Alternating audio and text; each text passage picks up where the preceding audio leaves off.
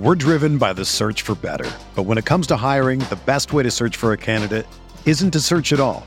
Don't search match with Indeed. Indeed is your matching and hiring platform with over 350 million global monthly visitors, according to Indeed data, and a matching engine that helps you find quality candidates fast. Ditch the busy work. Use Indeed for scheduling, screening, and messaging so you can connect with candidates faster. Leveraging over 140 million qualifications and preferences every day, Indeed's matching engine is constantly learning from your preferences, so the more you use Indeed, the better it gets. Join more than 3.5 million businesses worldwide that use Indeed to hire great talent fast. And listeners of this show will get a $75 sponsored job credit to get your jobs more visibility at Indeed.com slash BlueWire.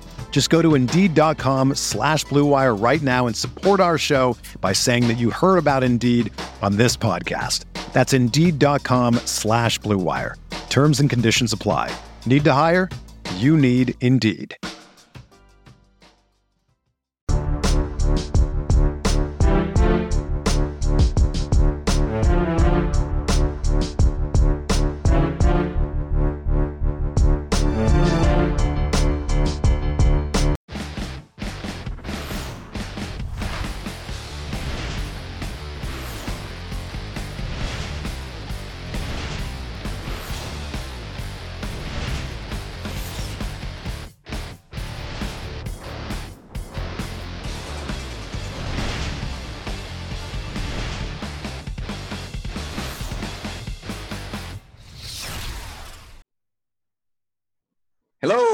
Welcome to the week 10 edition of the quote unquote expert quote unquote roundtable. My name is Adam Levitan. I am the father, very special lady, Jerry, the most beautiful beast in the world. And as always, I am joined by America's sharpest hippie, JM Tohline.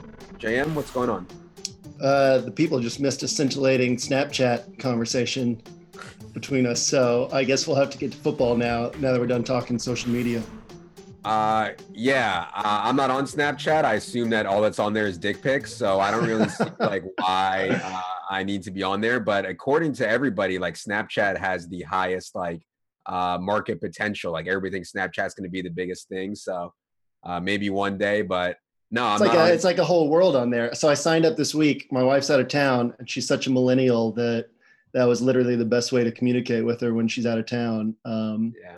We never talk when she's out of town. So Did I you, get any downloaded- nudes? Did you get any nudes? Not yet. I'm holding out hope. I got. Uh, I'm now friends with four people: a buddy from high school, my wife, Hefe, and Ship My Money. So maybe a nude from Hefe or Ship My Money or from my wife. We'll see what happens. Yeah. Um, okay. Let me know how that goes. I'm not actually Hefe. Don't send me a nude, please. I'll see you in person next week in Nashville. It'll be awkward.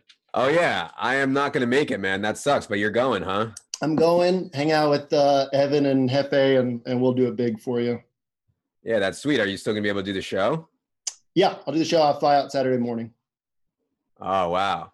So you're staying home in like the hippie lounge to to do the show, and then you're flying out Saturday, huh? Yeah, precisely. Got to get the work done in the hippie lounge. Look at the dedication. Um, all right. Speaking of dedication, we have a slate that was turned on its head uh, later in the week when we found out that Matt Forte would not play. I expect Bilal Powell to be 80 to 90 percent owned in cash and somewhere between 45 and 55 percent owned, most likely uh, in tournaments would be my guess right now. Uh, that has kind of changed the entire slate. How do you see this slate as a whole, Jam? I think, I mean, I'm not alone in this. I think that the sharpest plays on the slate, uh, as far as raw point projections, are Antonio Brown and Le'Veon Bell. We'll get to this throughout the show. There are obviously cases to be made for fading them in tournaments, as there is for any player. But um, with Powell, uh, it's interesting to realize how easy it is to fit both of them in together on DraftKings, which is entirely unusual with with tight pricing on DraftKings. But there's some quarterback values, some defense values. Obviously, Powell is a great value. Um, underpriced guys like Sterling Shepard, Carlos Hyde. So, I mean, just a lot that we can do with this slate. I'm pretty excited about it this week. Yeah, I, I don't mind when we get like one of these kind of obvious plays that is cheap because it gives people an ability to be creative um, at higher prices, right? Like just because there is one guy who is just like the smash at 4K doesn't mean everybody's gonna have the same roster uh, the rest of the way, right? Like people are have choices to do a lot of different things. Whereas when pricing is super super tight across every single spot, it's like, well, I got to take this Des value. He's 6400. Like it is what it is. You know what I mean? And like this week, I think you can make case like for a lot of guys. Like I mean, you showed me uh, some thoughts you had, and you didn't have Golden Tate in there, which I thought uh, was interesting. But like those are the kind of decisions that you can make um, when you have a guy and you can be creative with your spends, and you can get guys like Antonio Brown and Le'Veon Bell to the same lineup, which sounds absurd. But yeah, no, and, and I just yeah, before we get to position by position, that's an important note. Just that uh, a week like this, like you have to like people are gonna think about fading the the chalk at the low end of the price range because that's what we're conditioned to do. Because the chalk is often not that sharp. I mean, it's like we're forcing in guys at 4K just because they're 4K, and we're hoping they can get 10 points.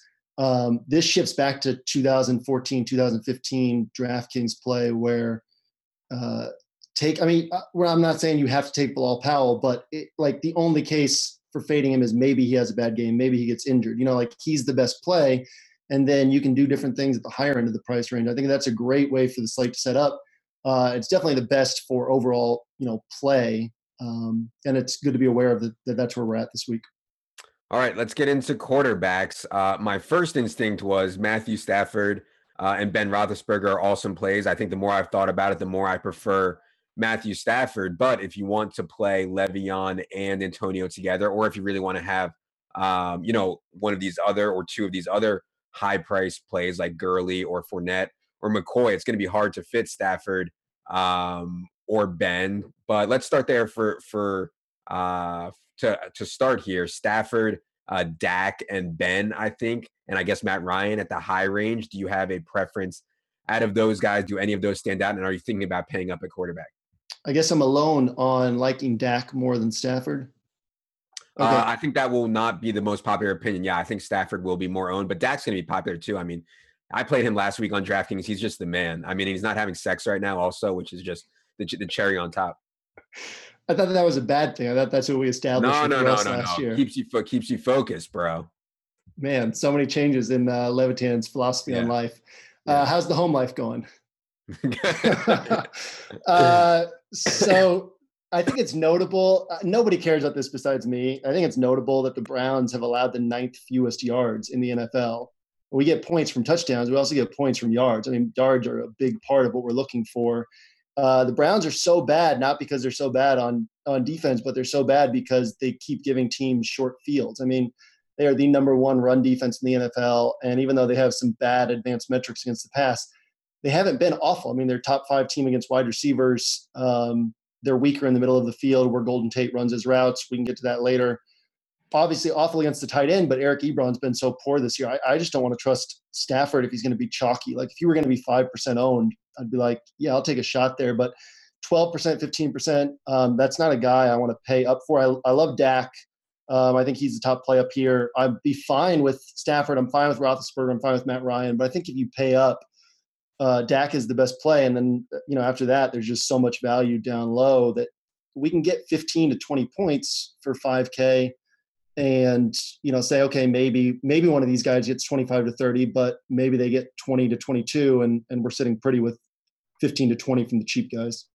Yeah on stafford i think it's just a situation where it fits so perfectly right? You mentioned how good cleveland is against the run. I mean i don't think people realize how dominant cleveland has been against the run and that's fine. Like let's take a gate let's take a pass centric game plan against the browns and that's fine by the lions who we've seen skew really heavy towards the pass in previous seasons and are getting like a broken run game anyways from Ameer Abdullah. So I think we'll see a really pass heavy um, approach from the Lions. And I think just playing at home, like they will be, they'll have a chance to be more efficient than maybe we've seen some other teams against the Browns before. Um, so yeah, I, I, think Stafford's a really, really uh, good play. I think I would prefer him to Dak, especially when you consider the 500 in savings uh, on Ben Roethlisberger. I mean, I know he's been bad. I know he's on the road, but like man, this Colts defense, if you look at what Ben is doing, his average depth of uh, target this year is third deepest in the league. Um, I think that the Colts are the worst team at defending deep balls in the league by almost any metric. So that just fits really well there. We saw what Ben did last year to the Colts on Thanksgiving. I mean, he was going to go absolutely berserk if Scott Tolzien could have just done anything. Um, and I think Jacoby Brissett at least has a chance to keep this game somewhat competitive. So I, I do like Ben. I do like Stafford. Fine with Dak. Fine with Ryan. Uh, but you mentioned, I think maybe the more optimal play, the more I've thought about it, is to go down. So there's a few options. I think there is Eli is a strong option. I think Ryan Fitzpatrick is an option, and I think a cut below those guys, but maybe still an option, is CJ Beathard. So uh, talk to me about Fitz and Eli and these guys. So I'm going to throw out some crazy stats about the Giants and 49ers. Their bottom, both teams are uh, sorry, both teams are top four in the league in pace of play. Both teams are uh, top six in the league in passing play percentage. Both teams are bottom six in yards and points allowed. Uh, the one that stands out to me the most is both teams are bottom four in time of possession. Why this matters? Uh, oh, both teams are top two in opponent plays allowed, and then they're uh, bottom four in time of possession, we combine their average time of possession. There's six minutes and seven seconds missing. So these guys are priced for like 27 minutes of time of possession per game. Add on an extra three minutes, you're talking about you know six, eight, ten extra plays per team in a better matchup than they've had in a long time. So I love Eli. He's faced the Chargers, the Rams, the Seahawks, the Broncos. I mean, he's had a tough run of quarterback matchups.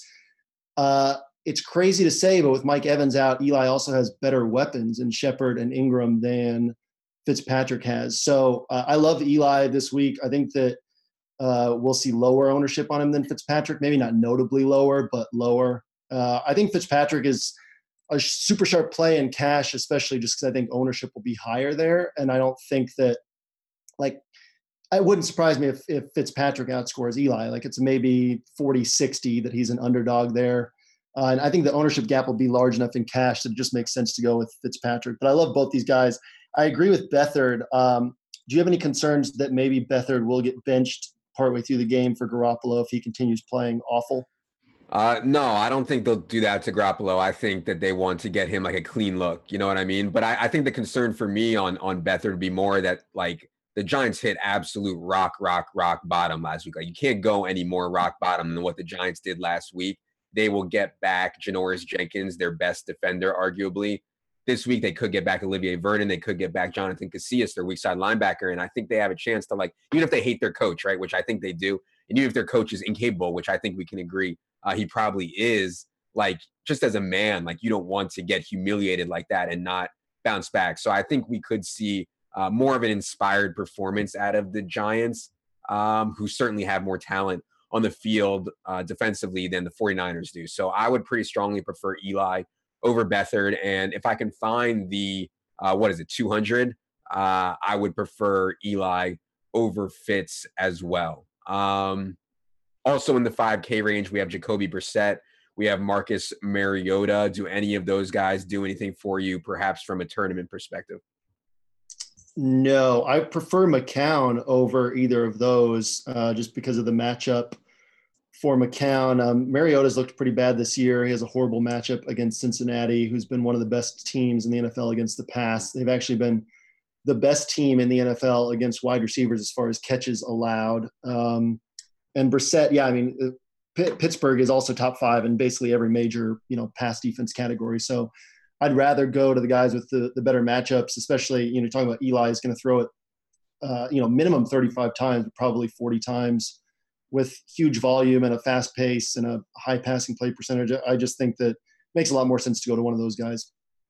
Yep. Uh, the only other guy I have here on my list who I, I, don't think I would use because I think Tom Savage just makes it so it's unlikely he'll have his foot on the gas for very long. But Jared Goff is 6,700. And I think um, if you have come around, which I don't know if you have yet, but if you've come around on the fact that this Texans defense uh, without JJ Watt without Whitney Mercilus, without Brian Cushing, maybe without Jonathan Joseph again is is hashtag bad. Um, you have to at least consider Jared Goff, but he's 6,700 and and you know he's more expensive than Ben, more expensive than Matt Ryan, right there with Stafford, only a little bit cheaper than Dak. Um, I probably won't be playing Goff. Do you have any interest in him? No, and I agree with you on the Houston defense. um, hey, finally, is, yes. Yeah, too bad that um, I didn't agree with you the last couple of weeks, but. Uh, No, I uh, I agree with you. And uh, the thing with Goff is just I believe the Rams are 28th in passing play percentage, maybe 27th. I mean, they're not putting a lot on Goff's shoulders. And honestly, what what McVay is doing is just masterful.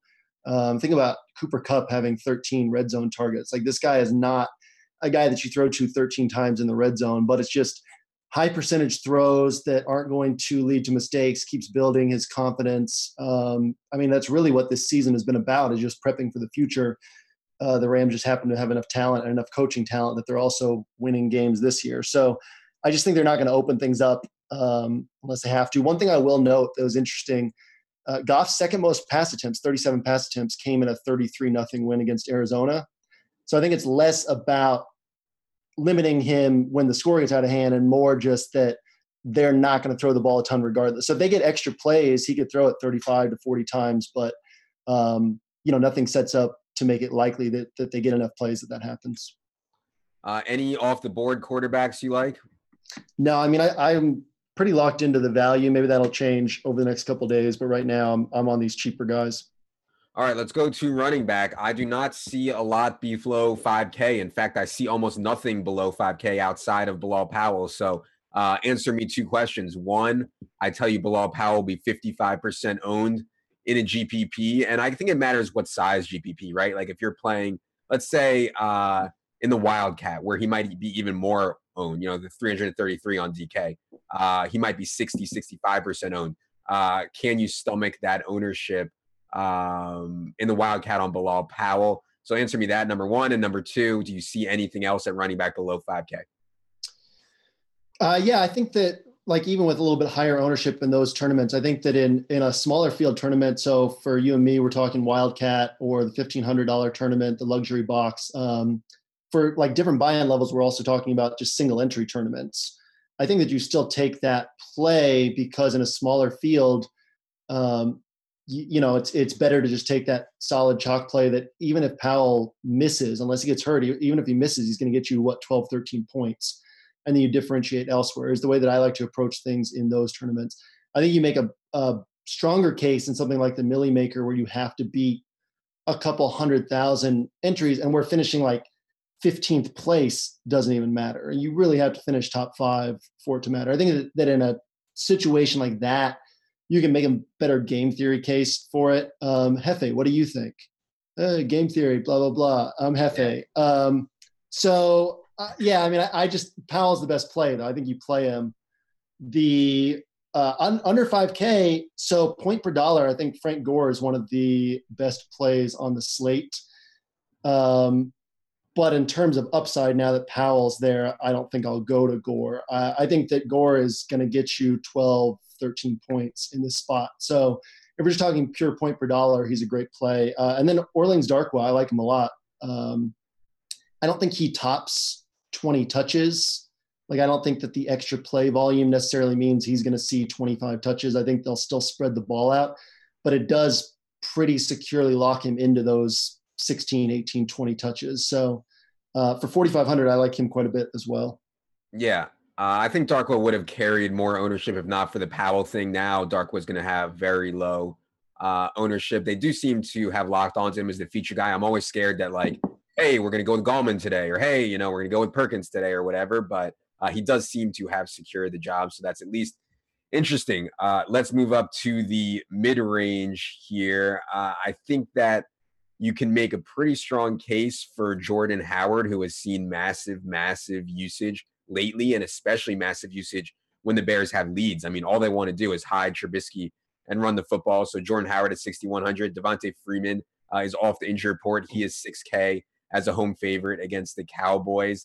And a guy that I think will be the most popular in this kind of mid-range group is Carlos Hyde, who has just gone completely nuts um, with catching the football. At least last week, we talked about it last week how he's getting a lot of targets. He just wasn't converting them. Last week, he converted them uh, and just went absolutely ham. So in a home game against the Giants, Carlos Hyde at 6,300, I expect to be very popular too. Uh, what do you think about these mid-range guys? I think that Hyde is the best play out of the bunch. Uh, Devonta Freeman has seen under or 15 or fewer touches in in four straight games. I know he's off the injury report, but that's still a little bit of a concern for me. With that said, uh, Devonta Freeman can put up 20 points on 15 touches, and if he gets 20 touches, he can smash. So I think that he's a great tournament play. Jordan Howard, I obviously want more passing volume, but I do agree that he'll probably get 25 carries.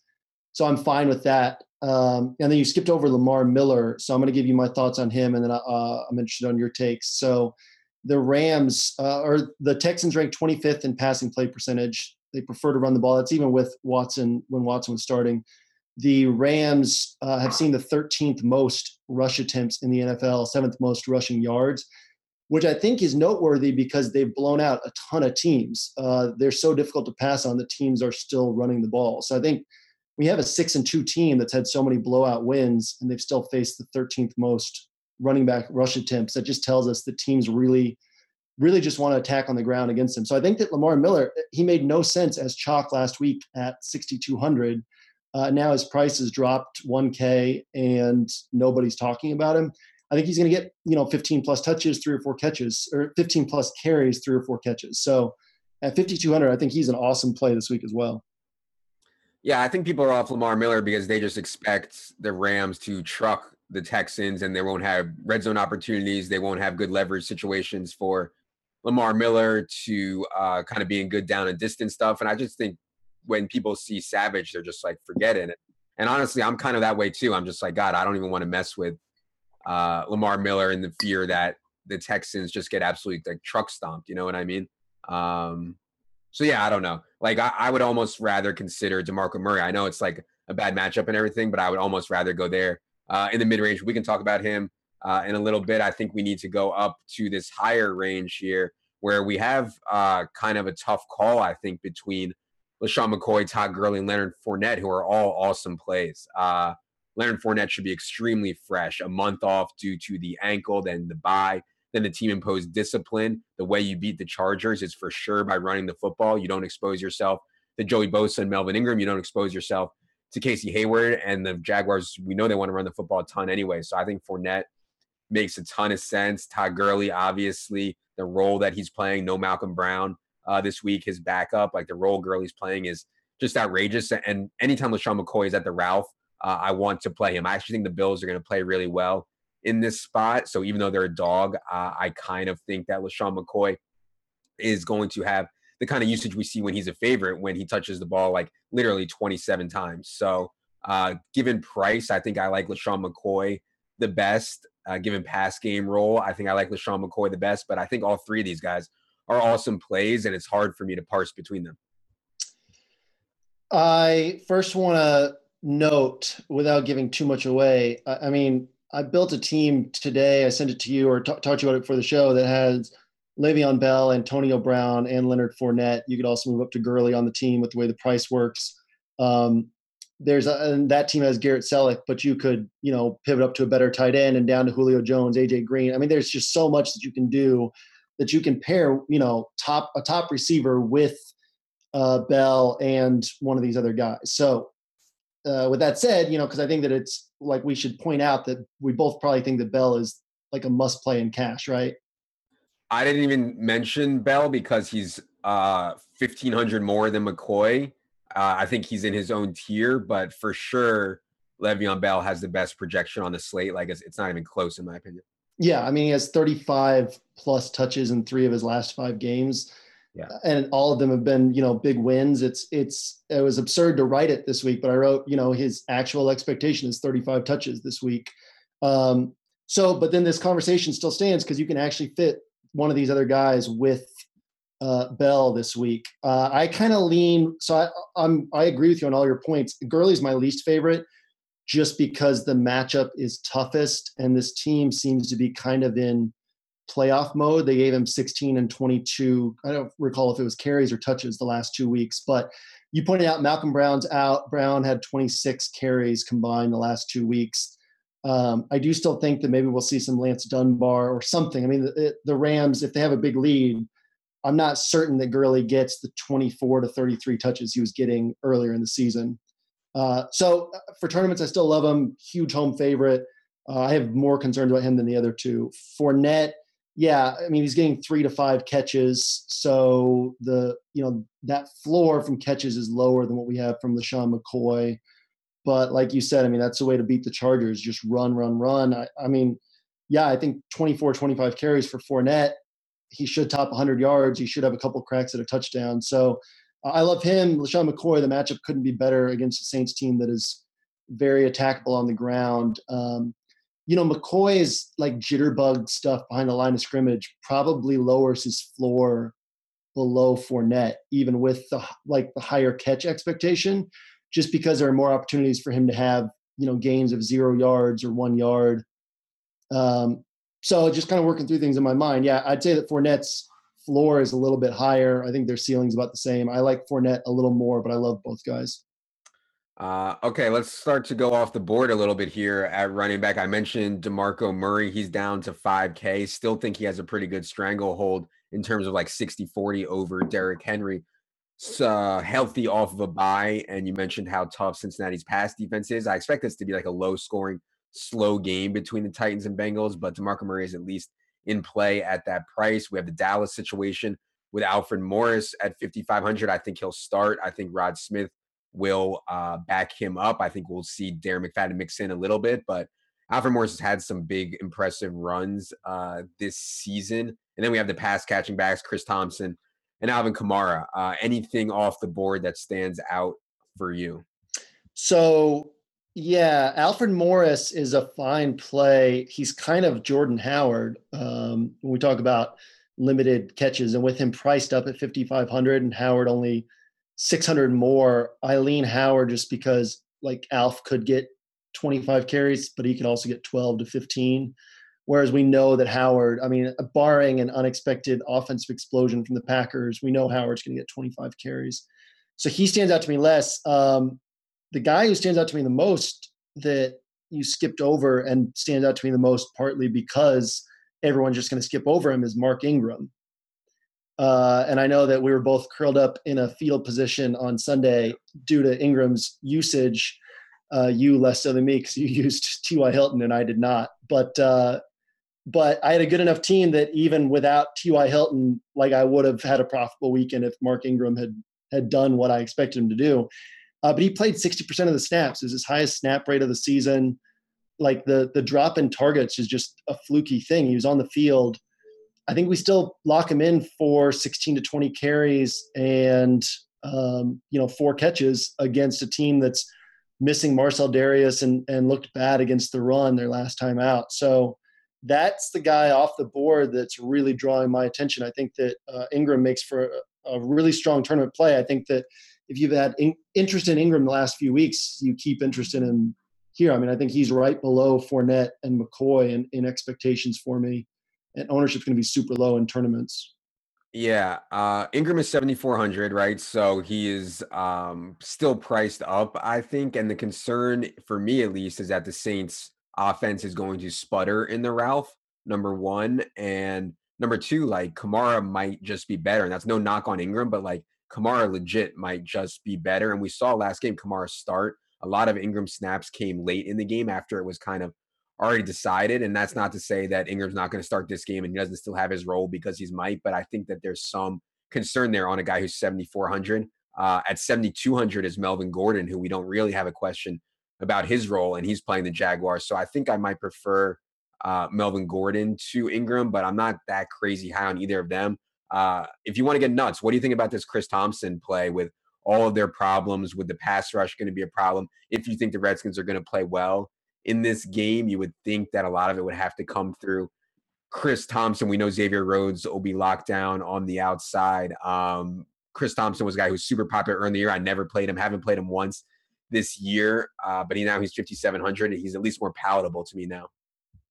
Yeah, I mean these guys like these guys who are getting. Let me let me see this. So nine. These, these are Chris Thompson's target count: six, nine, five, five, it's really the same thing as Kamara for me. He's he's only been seeing three to seven targets, and he hasn't top ten carries this year.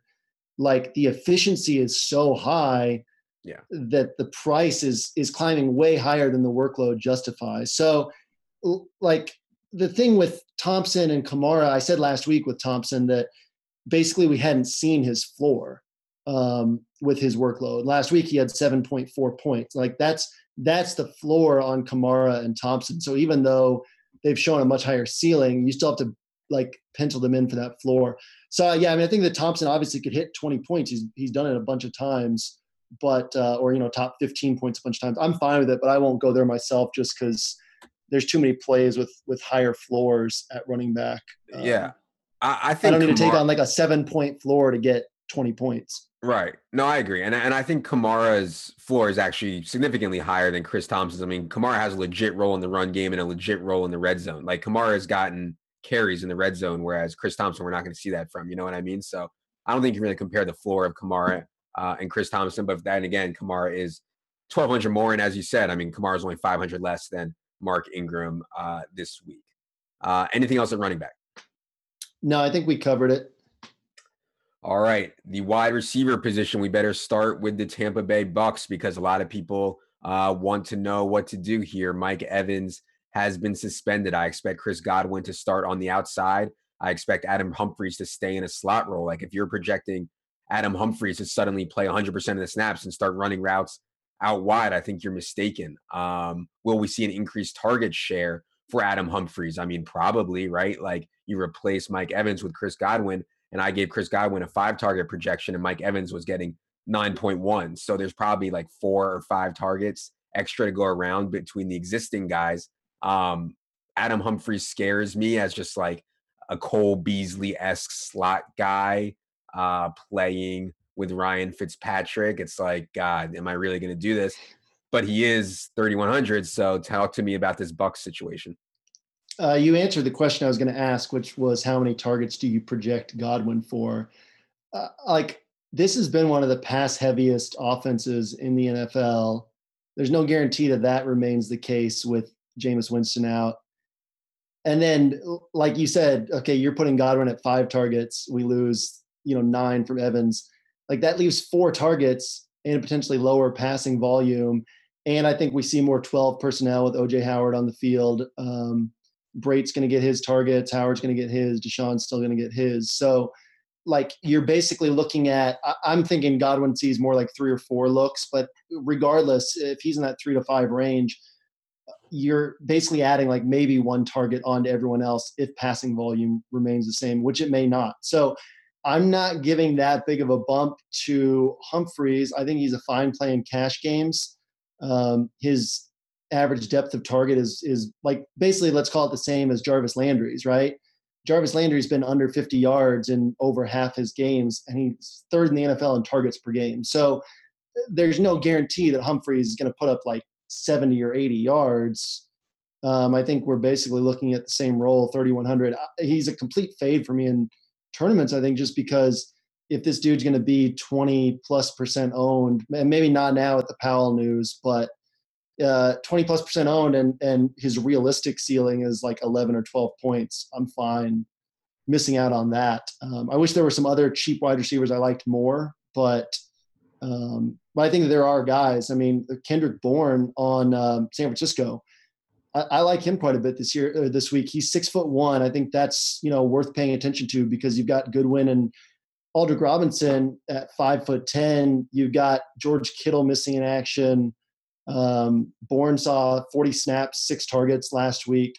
Look, everyone that Beathard throws to is going to catch under the under 50% of their targets, but uh, we could legitimately see seven or eight targets there for some upside in tournaments. Um, I think the Tavarres King on the Giants is viable. He saw two end zone targets last week. Like, I don't think you have to go to Humphries in in tournaments. And then if we go a little bit higher, you got Martavis Bryant at 3900 which the floor is is like two points but the upside is immense in tournaments uh, marquise lee is ninth in the nfl in percentage uh, in percentage share of team air yards so like yeah there's just a lot to like under 4500 that you don't have to go to humphries and tourneys Wow, you I really you writing off. stuff down. What what'd you what'd you write down there? Well, I wrote down Martavis because I did.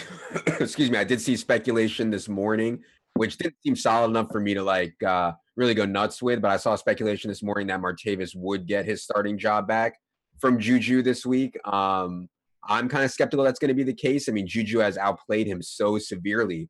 And then, like, why would you just give Martavis the job right back? You know, like, doesn't he have to earn it back somehow, or Juju do something to lose it? Like, just seems weird to me. So uh, Martavis certainly scares me. Like I could see him play the number four receiver role all game, which could literally mean 0.0 points uh, for Martavis Bryant. So that scares me. Uh, one guy you didn't mention below 4,500, and I know it's because of the matchup, but this guy is mega talented. May, like we're talking about Tavarres King and Adam Humphries and Kendrick Bourne and these jokers. We have a legit talented guy at 4K who's going to play 90% of the snaps. Do you know who I'm talking about? Yeah, I was that was the next guy I was going to bring up, uh, Corey Davis, right? Yeah, uh, I yeah, mean, he played seventy five percent last week, five Yeah. targets. He was in on 84% of Mariota's dropbacks last week, and I get it, right? Like the Titans and Bengals going to be slow, and, and the Bengals are extremely good against the pass. I mean, at 4K, like Corey Davis is talented enough when he's playing the whole game, uh, and Marcus Mariota is talented enough to like beat a tough defense. Like it's okay. They're playing at home. Like I think it will be fine. I'm much more comfortable with that than Martavis or Kendrick Bourne or Humphries. It's just a, for a matter of me just finding that 900. And sometimes in lineups that I built, that means not being able to play Antonio Brown, which is obviously a concern. But um, I'd rather not play one of these really thin wide receivers now that we have Powell, and if we're willing to play Eli or Fitzpatrick or something like that. Uh, yeah, uh, like I don't like chasing really bad matchups, and Cincinnati against wide receivers is about as bad as it gets. They've allowed the fewest receptions in the NFL to the position. They've also faced a fairly light quarterback schedule.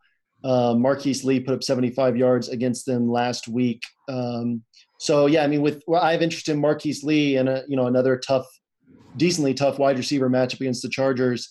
So I definitely think that Corey Davis at 4K is totally in play. Uh, I would love to see seven or eight targets instead of five. And I don't know that we can rely on more than five, but um, in tournaments, absolutely. And I, I think that you know the concerns about Martavis that you brought up are very real. But if we're just talking, like we're not talking about using him in cash games, but if you just talk about tournaments, uh, like who else in this price range could get could get you 25 to 30 points? Uh, we can throw Corey Davis in there as well, but Lord, uh, I just think that uh, with Beathard, I mean, come on, like uh, I don't No, know, know. playing I'm out of the I'm slot with Beathard, I know it's a disaster. eight eight targets last week and two catches. It's like it's getting ridiculous. No, I mean, I I think that Goodwin and and Lord Aldrick are in play as well. It's just um, you're taking like dart throws on these guys. They're all viable, but I like in tournaments. I want any of these guys over Humphries, just because like I just don't want that seven to eight points. I want some more upside than that. Um, but yeah, I mean, I'd love to bust out of this price range too if I could. Yeah. Uh, if you can bust out of this price range, I think a lot of people are going to land on the mid range here. We have DeSean Jackson, who everybody assumes is going to get a big bump. I'm not so sure. He's not exactly a receiver that you funnel offense through. He only has one target inside the 10 yard line all year. And a lot of seasons he gets like no targets inside the 10 yard line. Um, we have Mohamed Sanu, who continues to rack up usage. He has a good matchup, I think, against Dallas on the inside. And then uh, Sterling Shepard, who um, if you like Eli, which I think we both do, if you think that um, the 49ers are extremely susceptible in the slot, which I think we can all agree they are, Sterling Shepard makes a lot of sense. Uh, so I think that mid range there, you could even throw Marvin Jones into the mid range too, even though he's 6,200. I think all those guys uh, make a lot of sense. Do you have a standout there? I think Shepard's the best point per dollar play on the slate at 5,500. Nine targets is probably his floor. It's like it's Shepard and, and Ingram are the only guys that Eli wants to throw to. So I, I absolutely love Shepard this week. You brought up uh, almost all the guys I like in this range. Uh, the two that we missed are uh, Robbie Anderson, who just in that matchup against Tampa Bay, um, this is another one of those high efficiency, which is weird to, to talk about Robbie Anderson with high efficiency, but his price has risen higher than his workload justifies um, because of a, a run of good games. But I think that he's viable against Tampa. Uh, another one, this is one of my biggest regrets last week, was Robert Woods. We talked about Sammy Watkins, right? And the extra targets he was going to see. And it was like late Saturday night that I realized maybe the Rams just like throwing to, to Robert Woods. Um, you know, last week he had only five targets, but Goff threw only 28 times. Um, he's seen seven plus targets basically every week. So I think at 5K, he remains very playable. I think we have to um, call him the, the number one receiver on this team. and and say that you know seven plus targets is bankable for him. So I like the guys you mentioned for the reasons you mentioned. I like um, you know and and Sanu's matchup. I wrote it up in the NFL Edge this week if anyone wants to see the exact stats. But teams have just smashed Dallas out of the slot. Um, like every receiver goes above expectations. So especially if Julio is potentially just a decoy this week, I think that Sanu is um, is an excellent play there as well. Uh, DeSean Jackson, you didn't hit on. Uh, do you agree with me that he doesn't see a big role change here with Mike Evans out? Yeah, I mean, like, uh, so Humphries has one of the lowest A dots in the NFL. DeSean Jackson is second in the NFL in average depth of target. You just have these, like, one guy just running these deep routes and one guy running underneath. Um, so I think that DeSean is what he is every week. He's a low floor, high upside play. That's the kind of play that inherently we try to avoid at high ownership and play at low ownership. So if people are expecting a big bump for DeSean this week, we already broke down the targets. I, I just don't see a big bump in usage um, or a change in, in role. I, I, think I still peg him the way I do every week, which leaves uh, him a fade at high ownership. Okay, let's keep moving up here. Uh, I think Golden Tate is an awesome play. I think Marvin Jones is fine as well. I mean, Marvin Jones is getting an obscene amount of targets. He will see more of Jason McCourty, who will be back for this game. Jason McCourty has obviously had a standout season. Um, Marvin Jones is 600 cheaper than Golden Tate. I mean, in this spot, though, I really think Golden Tate is like a lock for six to seven catches, and he's only 6,800. Um, so I think Golden Tate is super strong. Thielen has a really good matchup in the slot uh, against the Redskins if you want to take chances on Case Keenum going on the road. And then we get up to the higher price guys like AJ Green, Julio Jones, and obviously Antonio Brown. Um, what do you like? Uh, are you comfortable not having any Lions in your pass game in your lineup? It seems like it sounds like you are. I am, and it's I, Golden Tate. I think his average depth of target is 6.5 yards. It's like lower than Jarvis Landry's. Yeah. But yeah. yeah, so and and I think that so the case you make for Tate is is two sided. One, you know, he's one of the best guys in the league after the catch. Two, like you got this talented Browns defense. Like genuinely, they have good talent on their defense. And you've got an idiot coach in Gregg Williams who not only doesn't know how to scheme a defense, but also just doesn't coach guys to be disciplined. So they miss tackles, they allow big plays. It's a great spot for Golden Tate to take a five yard catch and turn it into a 60 yard gain. Um, I don't want to pay 6,800 to get that though. Like I don't want to pay 6,800 for a possession receiver who's going to pick up yards after the catch when I can pay a little bit more for, I mean, I don't know, just the way that, that savings break down this week. I want to get up to AJ Green, Julio Jones, Antonio Brown. Um, I might change my mind on Tate. I really hadn't considered him much, to be honest, um, and that's kind of the reason why. But yeah, I mean, like I'm fine with any of those guys, but just AJ Green, Julio Jones, if we think he's healthy, Antonio Brown are just such nut plays this week that um, I'd rather move out of that that lower price, that mid tier price range, I guess we could call it, or upper mid tier. Um, I, am interested that you brought up Thielen. I, I like that one just because Washington is nails against receivers, but Baldwin showed last week that they can kind of attack. Um, oh, you know, you can attack Washington that that area of the field where Thielen runs his route. So tournaments, I like Thielen. Um, I'm fine with Tate, but I, I just like these higher price guys more. Uh, the difference in price between AJ Green and Julio Jones is only three hundred dollars. Uh, Julio was completely removed from the injury report today, suggesting he's healthy. Uh, I don't really know. There's no way nobody's gonna know unless we get like some Schefter report in the morning. But either way, like let's say I told you Julio Jones is completely healthy, AJ Green is completely healthy. There's only a three hundred dollar difference. Who do you prefer there? Uh, I think Julio. What about you? Um, yeah, I think the game environment is better, right? Like where we could see a really like sloggy, slow uh, defensive game between the Titans and Bengals. It's much more likely that we see kind of a high paced shootout in Atlanta between Dallas and and Atlanta. Um, so I would lean Julio as well but certainly the ankle is a concern.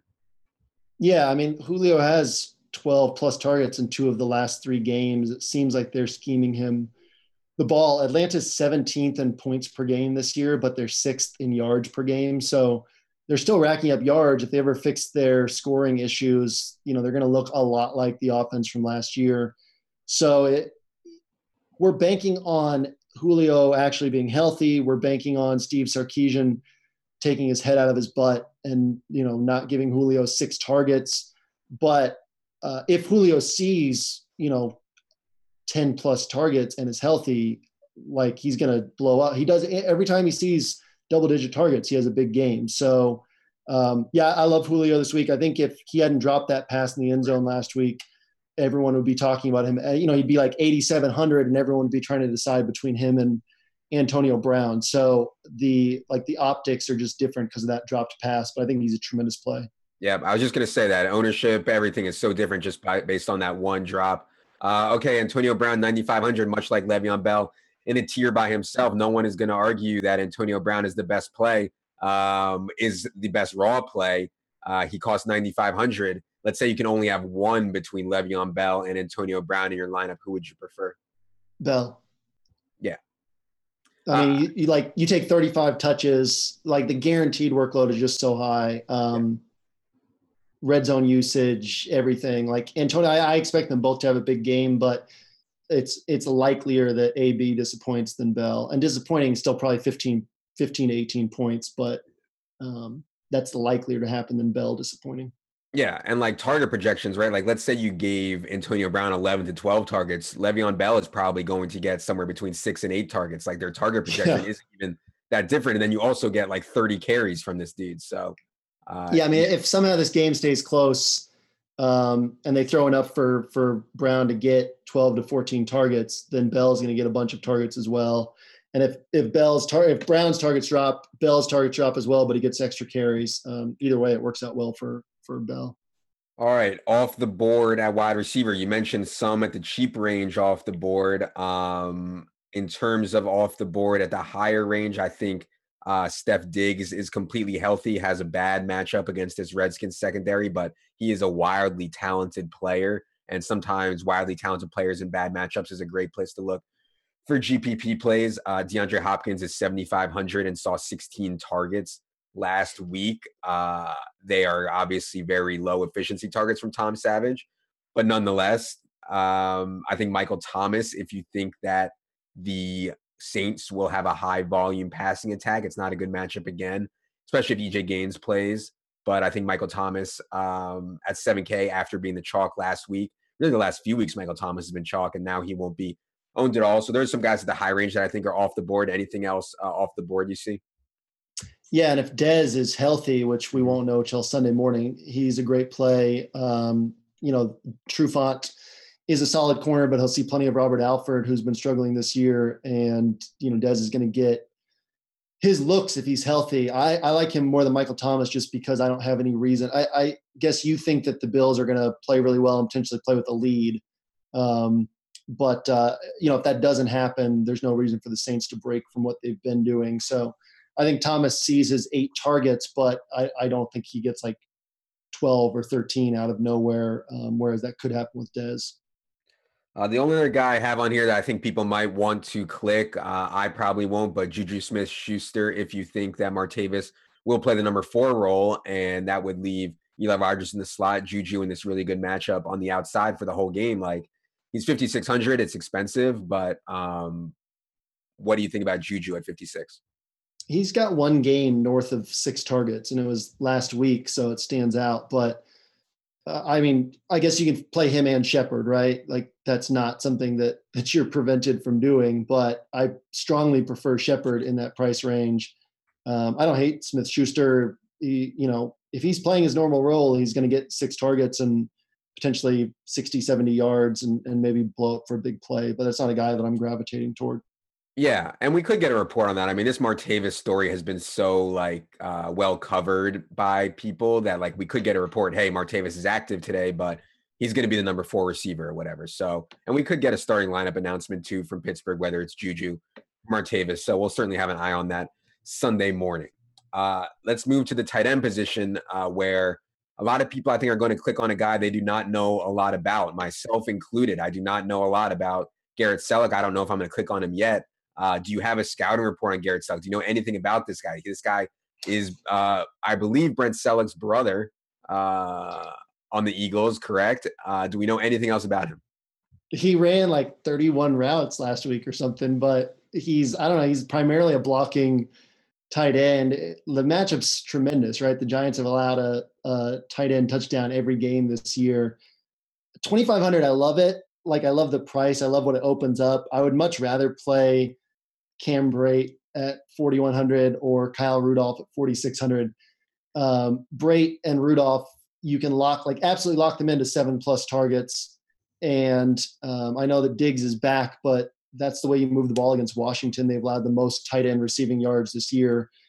Um, you know, Brate's in a good matchup, and he has Fitzpatrick, who's going to be throwing the ball, um, you know, looking to the tight end more than Jameis would already. Um, so you can actually get, you know, 15 to 18 points from those guys, and Celek might get you two. So that scares me. Um, I got to kind of decide, like, for example, uh, uh, like, here's a good question. Okay, would you rather have um, AJ Green and Cameron Brate or Antonio Brown and, and Garrett Celek? No brainer for me, AJ Green and Cameron Brate. Like, give me two guys that can get uh, 25 points rather than one guy who I'm like praying gets six. Yeah. And, and Celek could get us like 12 to 15 points, but just his oh, range is so broad. Yeah. I, I um, I've been down I've been down this path with George Kittle before, like CJ Beathard, man, like it's really scary. And I know how bad the Giants have been against tight ends, believe me, but it, it, it Celek play is really scary. I mean, probably I, I don't know what's more scary, uh, Celek or Humphries. I hope to play neither of them. Uh, so yeah, and you could kind of make that argument there in like several spots. I think Brate's the guy you move up to, right? Like Tyler Kroft isn't a significantly better play than Celek if you're going to spend an extra 1100. Um, Ebron has been so bad this year that even against Cleveland, I'd rather play yeah. at 2,500 than Ebron at 31. But if you move up to Brate and you say, okay, where am I saving this 1,600 elsewhere, whether it's moving down from Julio to that Golden Tate range or moving from AB down to uh, Julio or AJ Green, um, I think you can make the case that the other side of that's better. I'm not as quite as sold on it as you seem to be, but uh, just because I really want Antonio Brown. Um, did you, did but you yeah, play, did you play George Kittle during the shower narrative week? I did not play him during the shower narrative See, week. so that's I why played him another week though.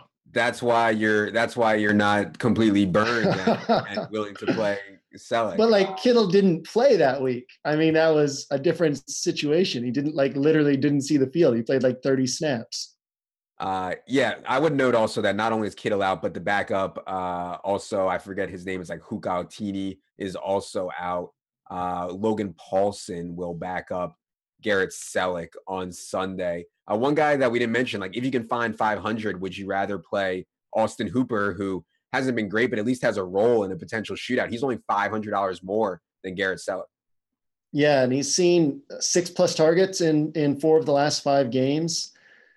Uh, he also has those those two target games, and, and in the midst of this run, he's had what I think a one target game. So that scares me quite a bit. But I think that's a good question. I don't really have an answer yet on it. Yeah. Um, I think it's just something to like dig into and keep weighing throughout the weekend. Right. I, I mean, it's only five hundred dollar difference from Garrett Celek, like a blocking tight end that we know nothing about with C.J. Beathard, to get to Austin Hooper in a shootout with Matt Ryan. Like five hundred dollars, you know, against a team that's like bottom five in DVOA against the tight end. Yeah. Yeah. So that would be a play for me. But totally agree with you on Cam Brate. Uh, Cam Brate, I think, will see the biggest red zone role change. He's second on the Bucks in targets inside the 10 yard line this year. Cam Brate runs 63% of his snaps from the slot already this year. Uh, could see that percentage go up if you think they're going to play Humphries outside at all. So uh, Cam Brate is, is an awesome uh, play, I think, at 4,100. Uh, we don't have news yet on Jordan Reed and Jamison Crowder. If they're both out, I would assume that you're fine with Vernon Davis. Again, I know the matchup isn't that great, but uh, I think that Vernon would be fine. At 4,700, we had the Austin Seferian-Jenkins revenge game, which I doubt I'll be on, but uh Austin Seferian-Jenkins, I think like he got two touchdowns this in the last like month, like taken away in brutal fashion.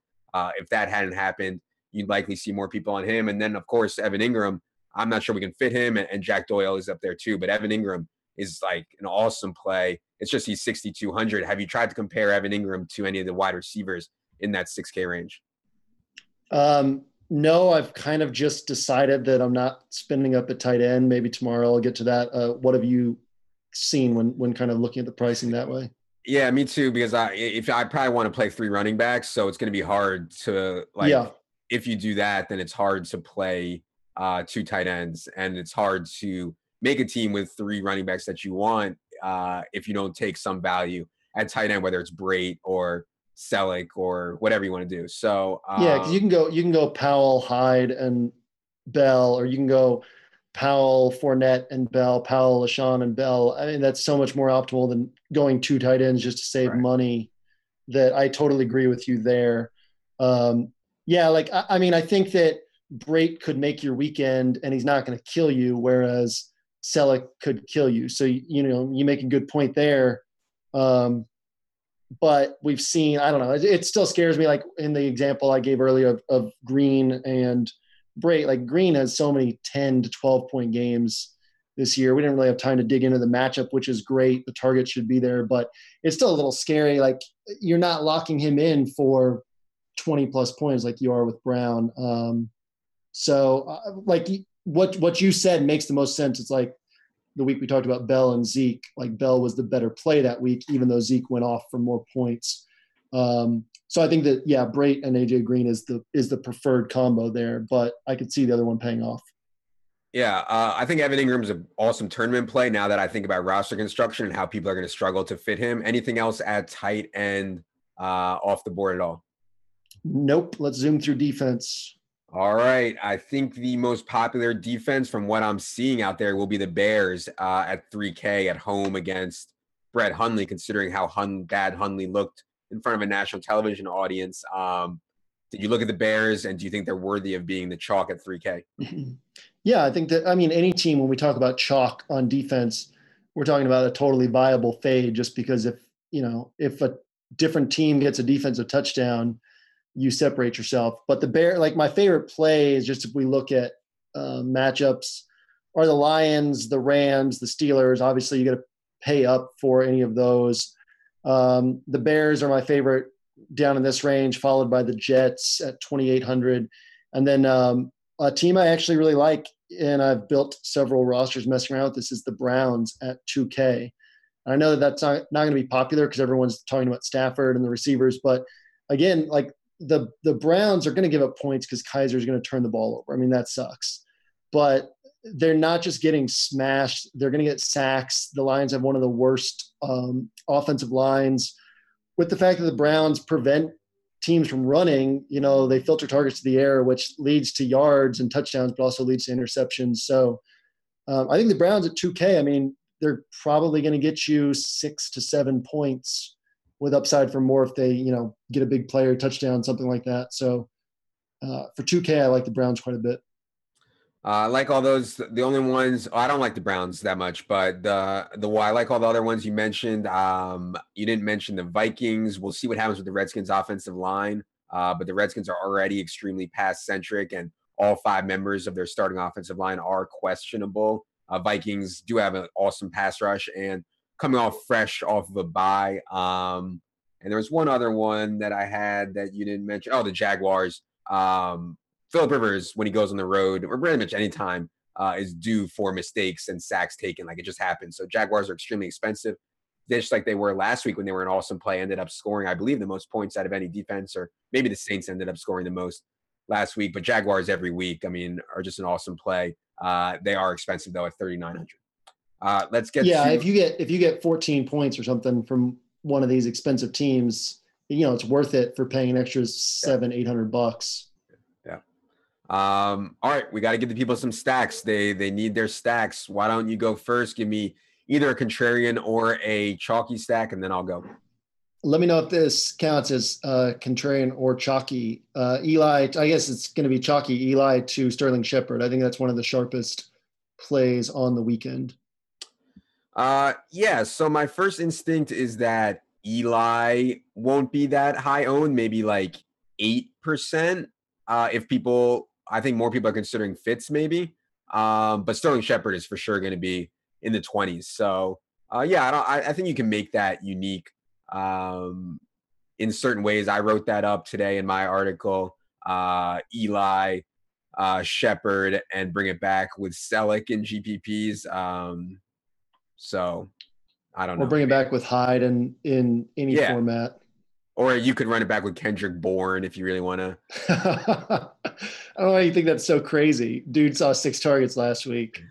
All right, I think that the highest floor chalky stack is Matthew Stafford to Golden Tate. Um, the Browns are so strong against the run, and the Lions can't run the ball anyways. I expect a pass centric game plan at home uh, where Matthew Stafford excels.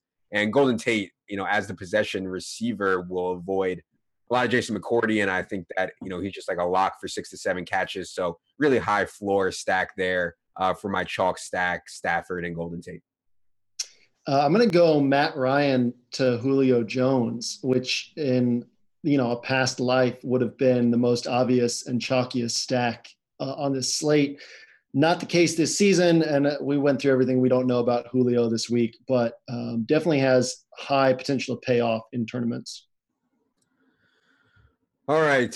Uh, I'm tempted to go with a Mariota stack as something uh, super contrarian, but I'm really worried that this game is going to be low scoring. So uh, I will go with Big Ben to Juju. Uh, as I noted, and you know you can play you can play other Steelers in there, but I just don't believe that the Steelers put Martavis Bryant right back in his role. And if you give me Juju for all the snaps uh, against this Colts defense, uh, I think that can make sense in tournaments. And you can certainly play Bell in there. Also, you can certainly play Antonio Brown in there also. But uh, I think Ben is maybe not going to be as owned as I originally thought, just because Stafford and Dak and Ryan and all the cheap guys also. So um, yeah, I think that's interesting.